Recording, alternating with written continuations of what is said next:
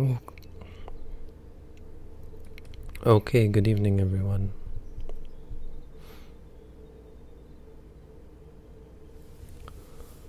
We're back.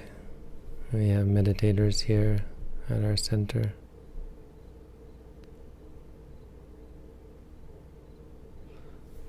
We're back on the internet, broadcasting live.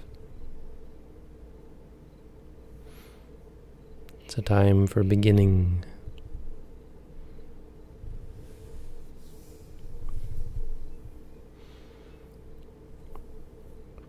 So we go back to the beginning where it all began under the Bodhi tree. The Bodhisatta,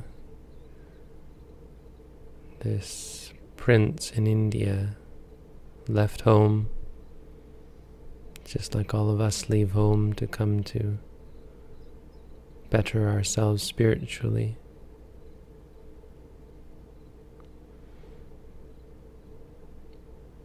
And he went to a secluded place and he sat under a tree and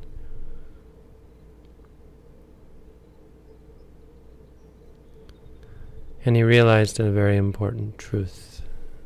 He found the beginning. This was the beginning of Buddhism, and he found the beginning. He found uh, where it all starts.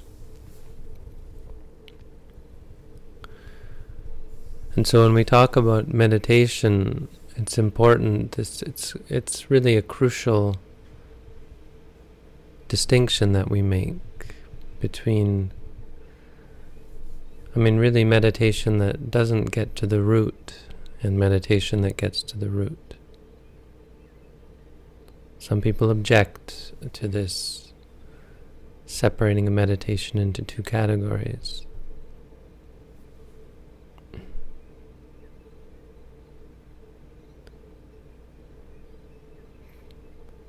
But there, I think it's it's quite easy to see the difference if you understand it correctly.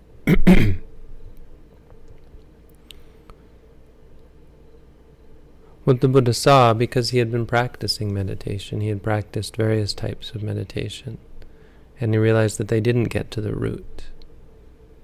They were great.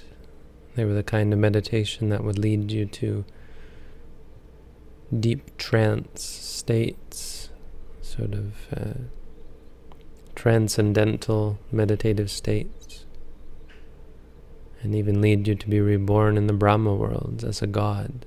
This was how one became one with God in India at the time.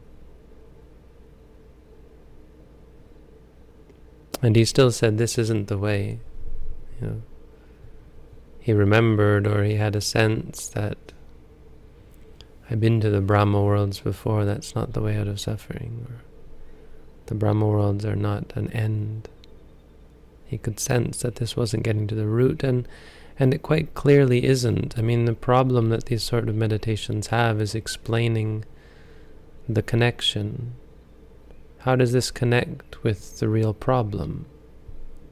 I can enter into a trance state, I can experience great peace, but how does that relate to my problems? How does that relate to my anxiety? How does that relate to my addiction? How does that relate to my suffering? Because it appears to just be avoiding the problem. It appears to just be trying to escape your problems rather than solve them.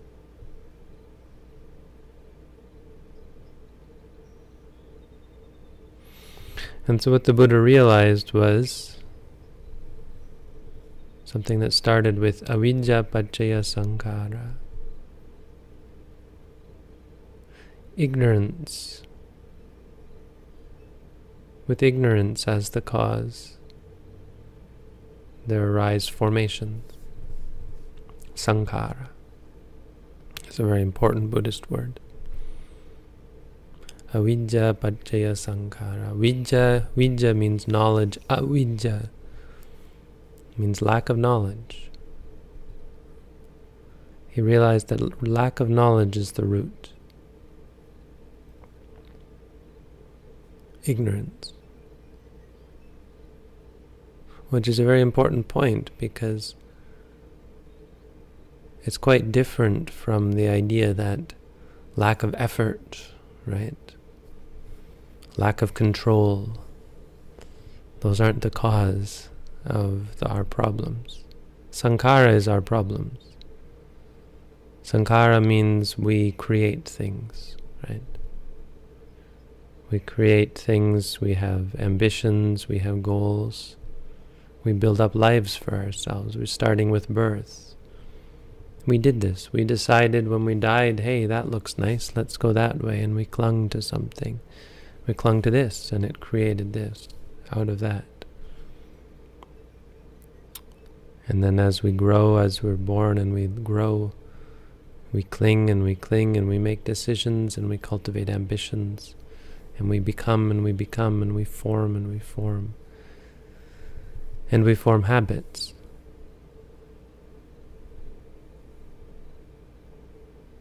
And our habits grow into patterns and they become ingrained and become very much a part of who we are.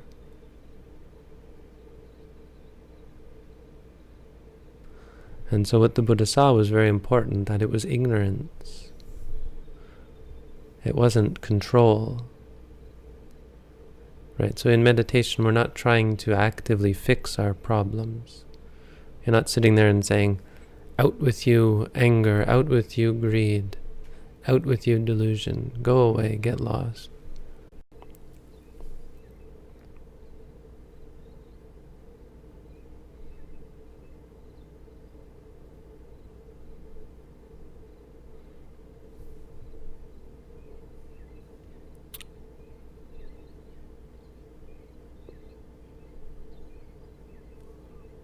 You're not trying to control them.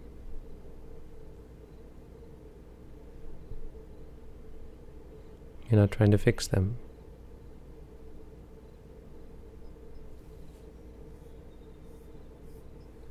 You're trying to understand them. I think it's quite novel. I mean, it's actually quite incredible in its simplicity. Uh, sometimes you look at Buddhism as a Buddhist meditator and you think, it's amazing that I didn't see that. It's remarkable how blind we are. How much ignorance we truly have that we can't see these simple things. And the simple truth is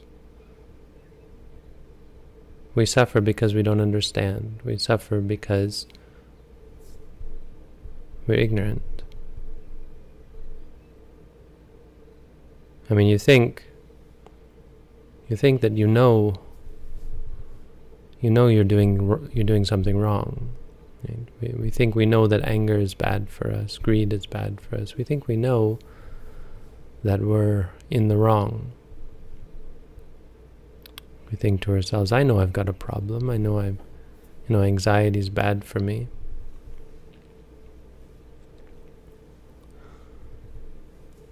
But the truth is that we don't know. The truth is that we have in our minds uh, an, an almost unconscious uh, reactivity. And a stimulus arises and we react in our set ways. And you notice that we actually appear to think that that's the proper way to react. If someone says something nasty to you, you think it's good to get angry at them, right? Or if I say something that you think is rude or, or uh, impolite, or if I do something, like if I cut you off in traffic, or if I eat the last chocolate or something, if I made loud noise. We had one meditator here who was complaining about us using people using the bathroom at the wrong time. I think it's good to get angry. I think it's good to get upset about things. When we reflect, we think, I know, I know I shouldn't get angry. But in reality, we don't know. That's the simplicity of it.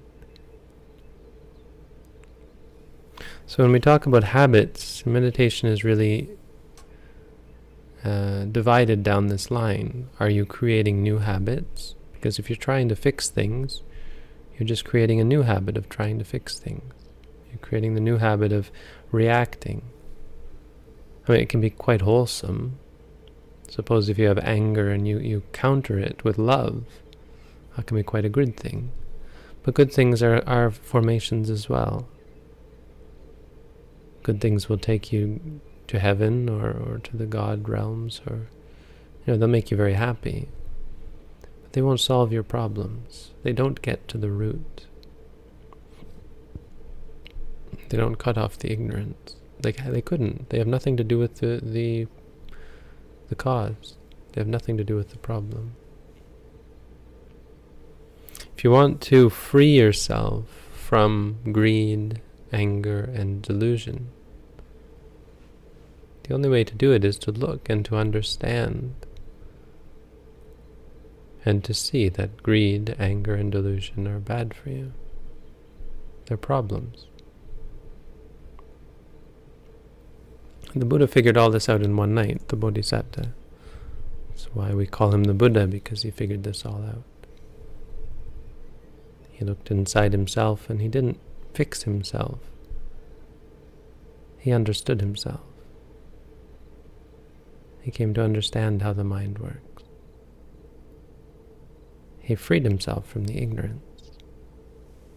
Because when you look at your sankharas, when you look at how, suppose you like, there's food and you find it delicious and you like it.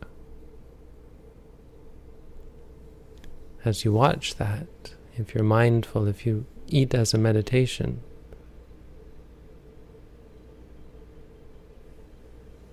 you find that that desire, that attachment, that addiction drops away. There's no reason for it, there's no benefit to it.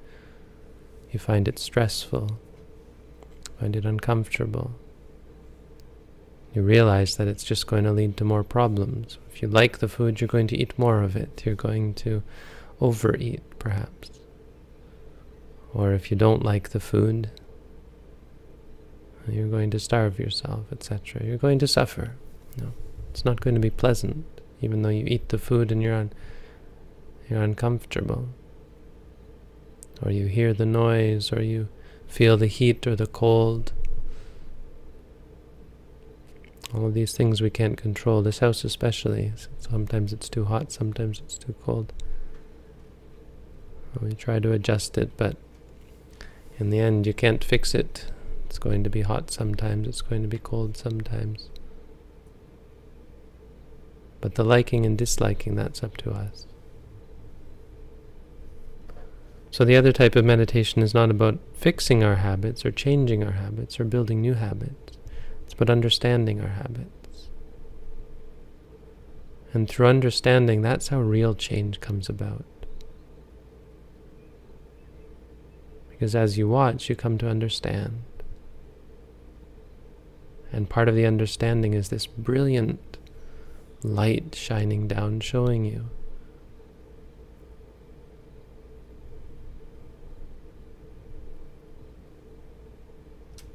Showing you what you're doing wrong, showing you the nature of your habits.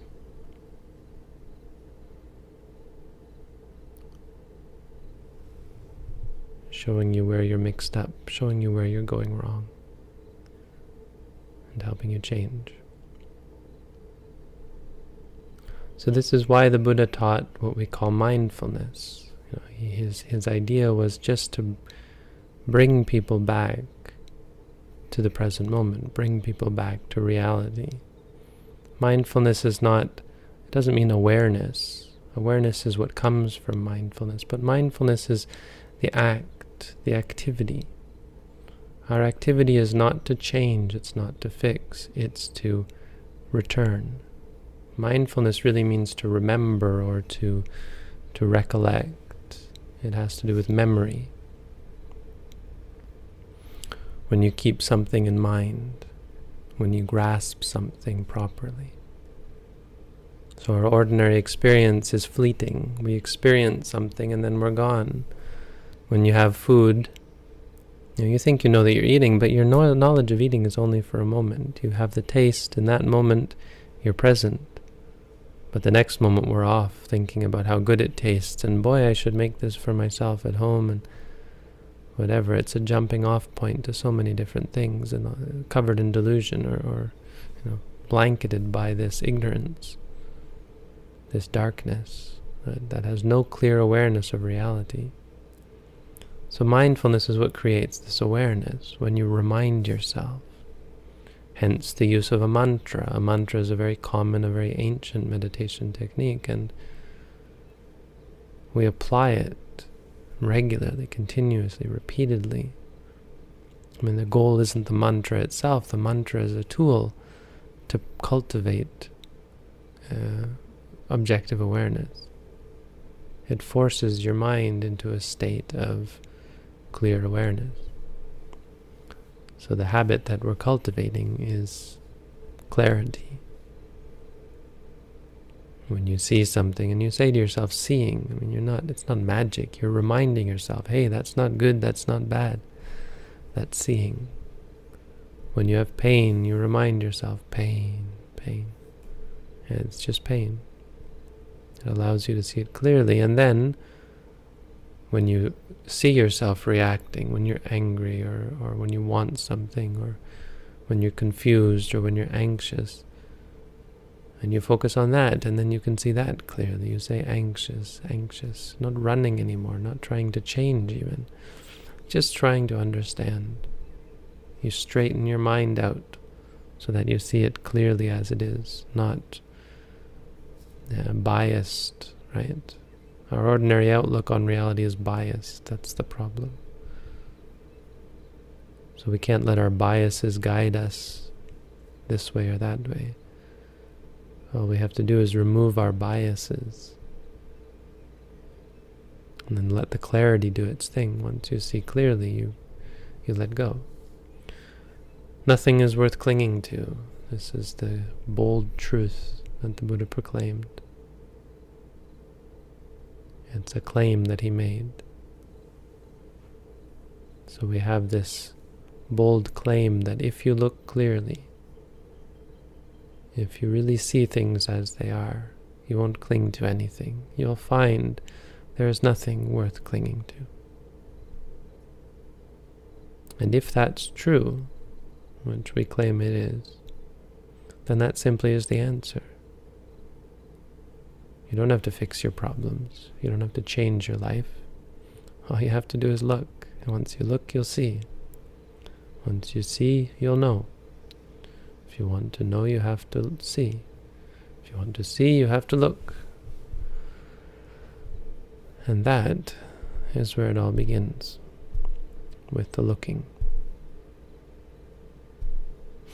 So, there you go. I'm going to be on here every night, so I'm not giving long Dhamma talks every night. Just give you a little bit of Dhamma. This is the beginning, and every day I'll be back.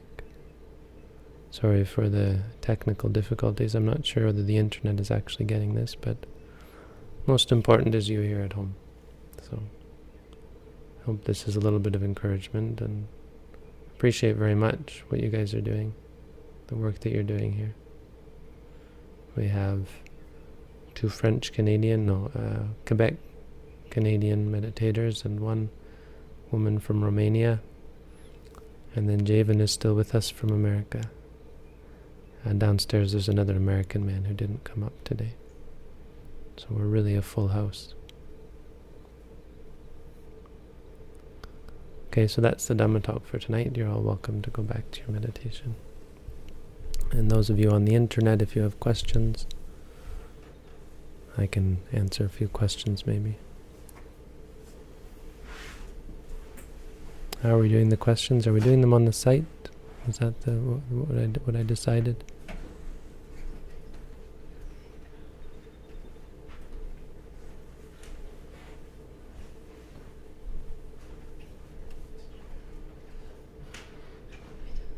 We got a bunch of questions here on the site, so I'll go through these then. Hmm.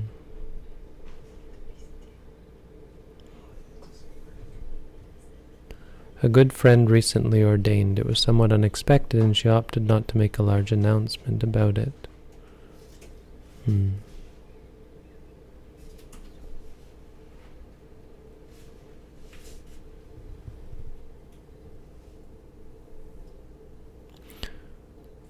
If you're trying to practice right speech, what should you do if you have information but don't feel comfortable sharing it, or maybe even have been asked not to share it?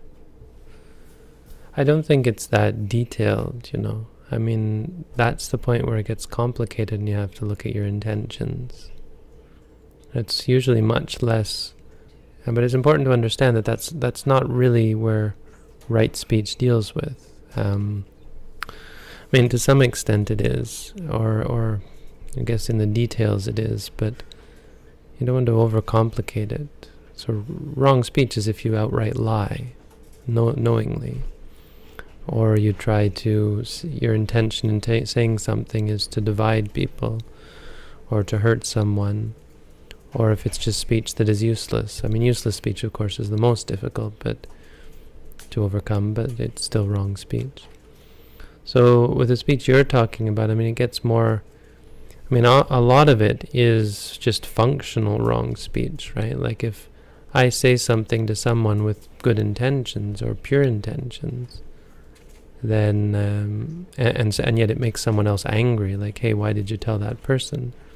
Then it may not be wrong speech at all.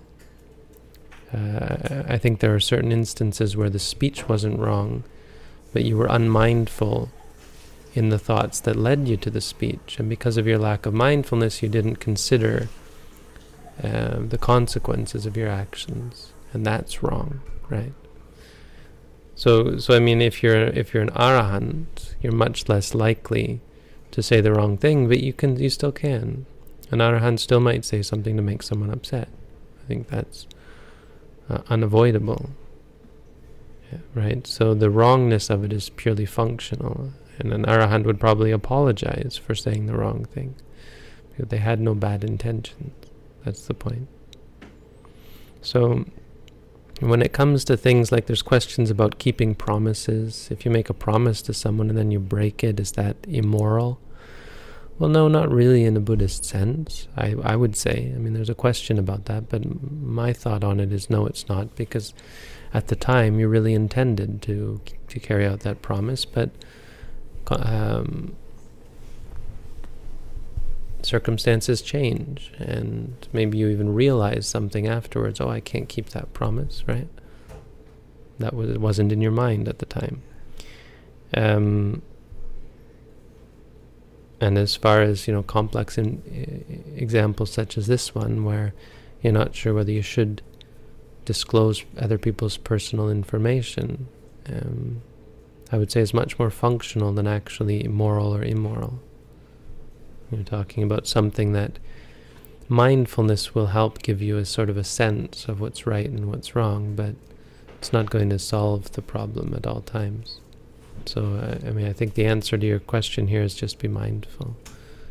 Be mindful, and, and as with many cases like this, not just about speech, but about action as well, uh, don't expect to always have the right answer expect to be wrong sometimes. I mean, we we live and learn. Even arahants continue to learn in these instances.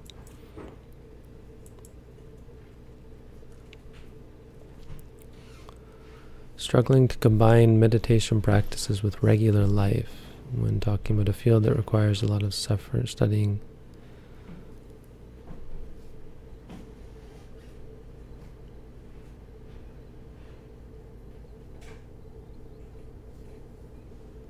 Right.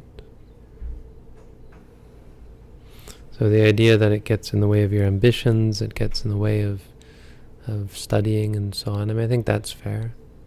But I think you can compartmentalize, right? I mean, med- meditation is a habit, so it's something you have to keep up and do regularly, or you lose it. It starts to fade. But um, it doesn't mean you have to do it all the time. I mean, ideally, that would be great, but when you do other things, you're just taking a break. And it's the commentaries say it's like you, you put your bags down. Or, or it was some maybe it was a modern monk who said you put your bags down, and then you pick them up. I think, I think the Satipatthana commentary says something like that. Like you're carrying a bag and you put it down. Put it down. Just make sure you go back and pick it up again. So when you're studying or so on, yes, maybe you can't be mindful or not very mindful. There are ways, but um, to consider it a break and just be be conscious in your mind that you're going to go back to it. As far as ambitions, well, yes, I mean, the reason that's happening is because all of these things are useless. It's useless to do pretty much anything in the world. There's not much use to most of the things that we engage in. And as you start to see that, you start to give it up. But the point is, it, it, it's not it's not brainwashing. It's just learning that they're useless. And if they're useless, you don't have to worry about stopping to do them. You should be happy that you're stopping to do useless things. Beyond that, I can't give much advice. I know most people that puts them in quite a quandary because they've made lives of doing useless things, or things that Buddhism would consider useless, or things that you come to realize through meditation are, are not as useful as you thought. Uh, it's a struggle that we all go through, and eventually, hopefully, you you you you work it out, and you give up the things that are useless. Sometimes I feel there's too much going on at once, and so I'm not sure which things to note. What should you do in such a circumstance? Just note whatever's clearest. It doesn't really matter. It's not magic that you have to catch everything. Find something that's clear and, and be mindful of it. One must observe the thought itself rather than getting lost in the content. Whenever I notice the mind thinking, the thought usually stops. So I don't think it's possible to observe it. Right. Yes, I mean noting is always right after. So maybe that's that. Maybe that that um, language is imprecise. That it's we're not actually observing it. We're reminding ourselves, hey, that was just a thought, so that you don't get caught up in it. The fact that it's the moment after is not consequential. It's it's fine. I mean, it's the way it's supposed to be.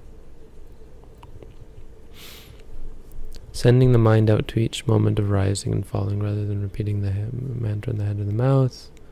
For ordinary people, the idea of sending the mind anywhere outside the head is a very foreign concept. Well, meditation is very foreign. The mind seems to reside in the brain. Well, you're just going to have to let go of that idea. Send the mind out to the stomach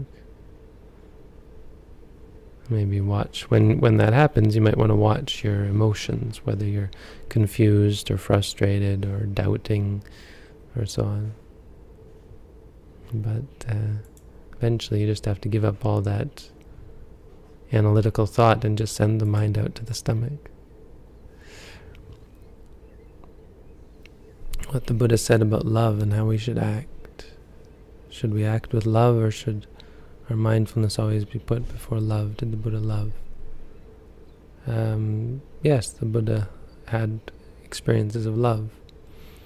Um, so it's kind of important to separate the, the, the, the, mindfulness practice and mindfulness itself. I mean, technically, mindfulness is in every wholesome consciousness, I think. Um, but what all we're trying to do is what we're trying to do is cultivate a specific type of mindfulness or repeated mindfulness or many qualities that are associated with with mindfulness that aren't in all mind states. Um, but for an arahant, for example, they don't have to do that. When they have love, there's there's a clarity of mind. I mean, love is a wholesome mind state in itself, so there's not a problem there. Um, should we cultivate it? it, love itself isn't going to free you from suffering. I mean, the Buddha had it as an outpouring of, as a habit, right? Um, and we all have it to a certain extent as a habit. And cultivating it will support the practice of insight. Um, so that's the place that it takes. As far as should you, it's maybe a little more complicated. It's something supportive, so there may be times where you should. I mean, there's no answer like yes everyone at a, everyone should practice it at this time or that time but it can be useful and it should be understood as as positive as beneficial but it should be also understood as not freeing one from suffering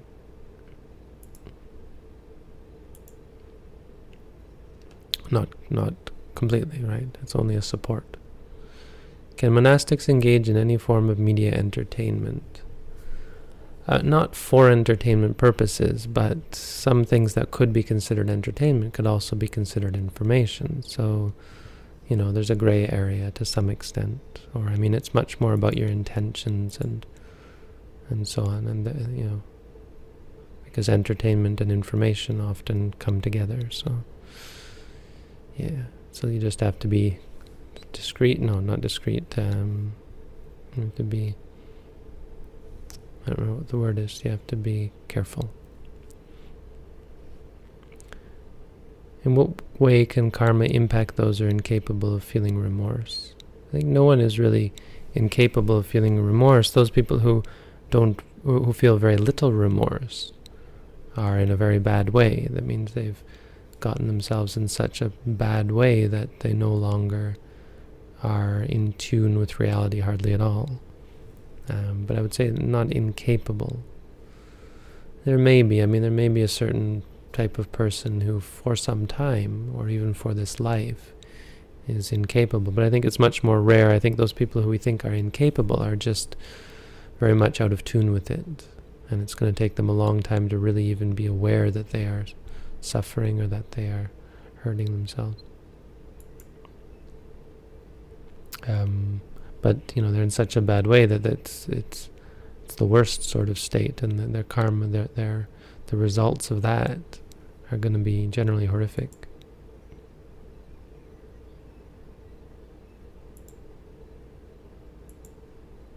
When the session ends, no sound is heard. That's a technical issue. You might want to bring it up with the webmaster the people running this. I think there's an email address you can contact. Kali Yuga, I don't know what that is. I think it's a Tibetan thing. I'm not really clear on it.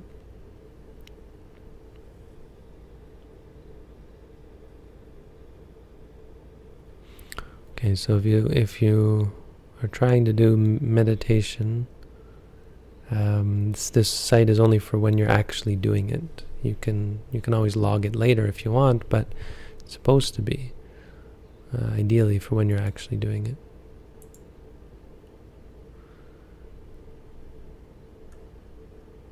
How are we doing?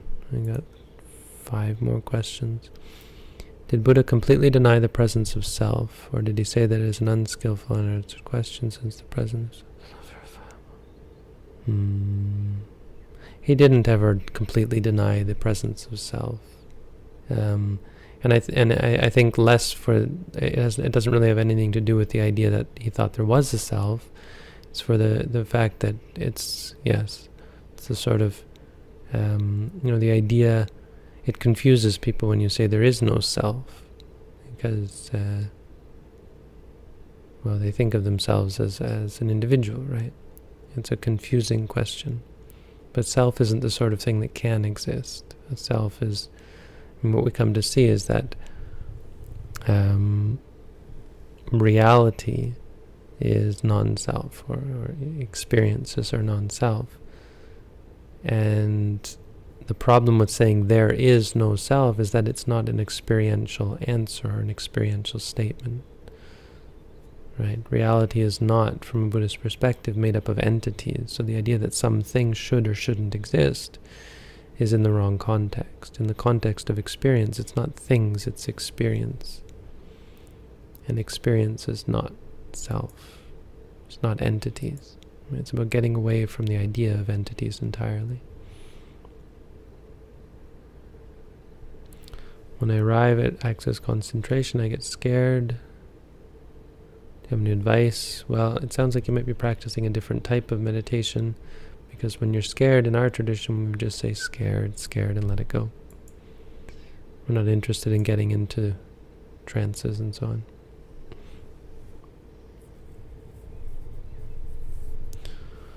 I get a warm feeling like a peace blanket. Can't seem to replicate that feeling. So there's a met method to pr provoke or help this feeling. Yes, no, um, that's not our goal. You might want to read my booklet on how to meditate. It might help you understand the sort of meditation that we practice. Um, the point being that you're suffering because you're trying, and that, and what you're seeing is non-self. This is the idea that you can't control, you're not in charge, you you these things don't belong to you. And so clinging to them like you are clinging to it is just a cause for suffering. You're inevitably going to suffer if you have that sort of attitude, that sort of, of outlook, or that sort of goal. on the other hand, you know, it is, it's true, it's a reason that brings people to meditate in the beginning. So in the interim, it can be um, useful to make people want to meditate as they see that there are states that they've never experienced before. But in the end, you have to let go of it. I do longer sessions. I faint. Do you recommend to adjust posture? Certain for straining the back. Yeah, no, you won't strain the back. Um, you're you you know you might get a little bit slouched over time, but uh, it's not going to hurt your back. Not uh, not according to Doctor Me. Uh, I mean, my teacher has a slouched back, and he slouches when he sits. He's ninety something, but he's been sitting in meditation for um, 70, 80 years, and his back's fine because you're relaxed, right? I mean, I think a big part of what strains the back and does a real damage to your body in general is the stress, the mental stress, the tension. Tension will tie you in knots and will really warp you and cause a lot of suffering. But when you relax, your legs go down, you're able to sit cross-legged even in the lotus position quite easily. Your back relaxes so you don't have backaches and so on. Feel like I inhale fully while meditating. Is this or breath? Is this or breath breathe at a normal rate?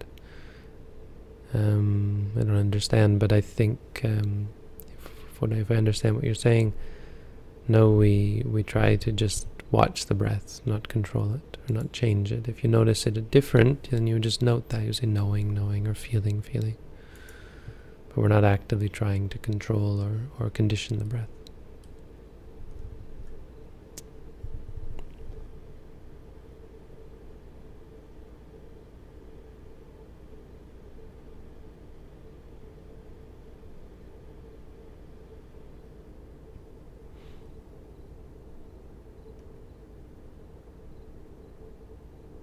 oh, we've got someone really upset at me.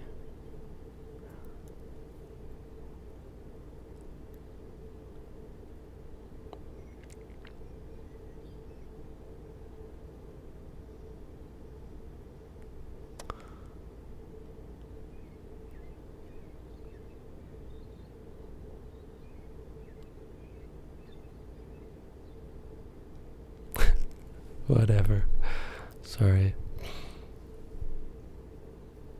Why am I not? Here's a good question. Why am I not answering you questions on YouTube? Well, because the YouTube audience tends to be a little bit rough and uh, unfiltered.